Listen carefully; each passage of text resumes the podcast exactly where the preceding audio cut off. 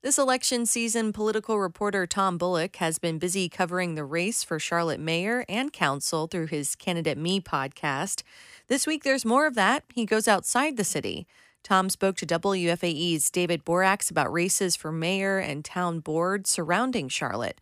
David says that concerns over growth are a consistent theme. Balancing development with growing pains like roads and transportation is a challenge that all of these local officials face.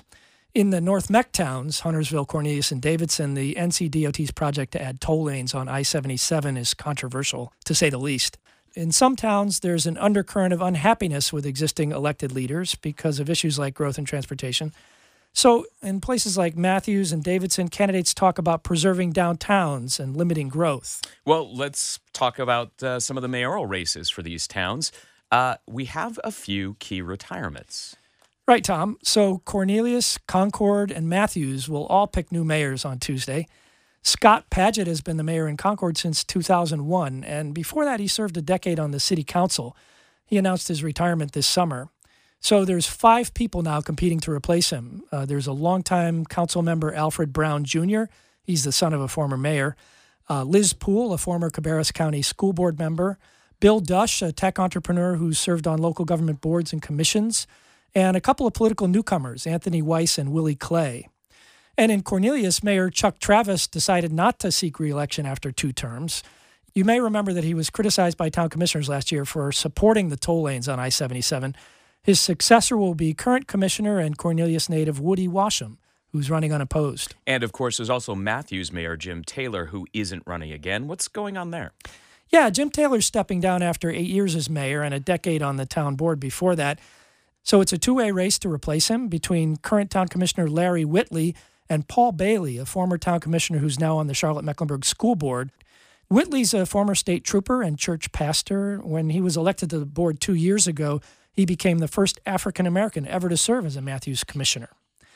Taylor has chosen sides in the race. He endorsed Paul Bailey. But with growth, there are some people in town unhappy with Town Hall, and Whitley could pick up some support from anti establishment voters. And let's look at the mayor's race in Davidson. Longtime mayor John Woods is facing a couple of challengers this year. And what are the key issues in that race? Well, that's right. Woods has been mayor since 2007, and he was a town board member before that. He's presided over the town through a time of difficult finances due to the recession and the town's purchase of the money losing local cable system. But the economy is improving now and growth is returning, and that's causing friction. Woods' challengers are Lori Venzen, a former town board member who pushed to professionalize town budgeting, and Rusty Knox, a local musician and real estate agent. Knox has the endorsement of Save Davidson. That's a group that was formed this year to oppose several new commercial and residential developments in town. The three agree that growth is inevitable in Davidson, but they have different takes on the subject. And you brought up again the group Save Davidson, and this has been a controversial group in this election. Explain why. The group was started by residents who objected to the town's plans to develop a wooded piece of property near their homes. Since then, Save Davidson has fought against other new developments. This fall, they've been working to elect candidates for mayor and town board. So the group's Facebook debates over issues have sometimes gotten uncivil, and there's a little bit of a backlash among some residents. In late October, somebody filed a complaint with the State Board of Elections. That anonymous complaint alleged that Save Davidson violated election laws by failing to register as a PAC, a political action committee. Now, before we leave Davidson, the voters there will also have a few bonds on the ballot. Yeah, it's the first time anybody can remember. It may be the first time ever the town has had bond issues on the ballot. There are three issues uh, streets and sidewalks, greenways, and parks and recreation. It's about uh, $15 million total. And uh, the town board has approved putting this on the ballot. A couple of the candidates, uh, Rusty Knox and Lori Venzen, have expressed reservations about it. Uh, we'll see what the voters do. All right. Well, let's walk through the other mayoral races in Mecklenburg County. Well, as we mentioned, we have several candidates unopposed.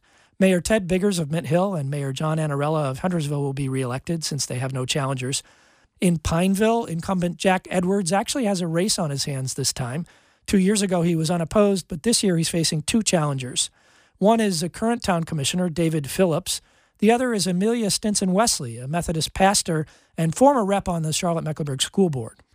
And there's been a lot of interest in town boards. Cornelius, Davidson, Huntersville, and Matthews all have 10 or more candidates for town commissioners. So let's just stop for a second and talk about those boards. Yeah, it's made for some pretty lively races around the towns, and it's made a lot of work for voters as well. I will say that there seems to be more interest in the local races this fall among voters, which is a good thing given the number of candidates. I mean, just look at how many candidate forums there have been in some towns.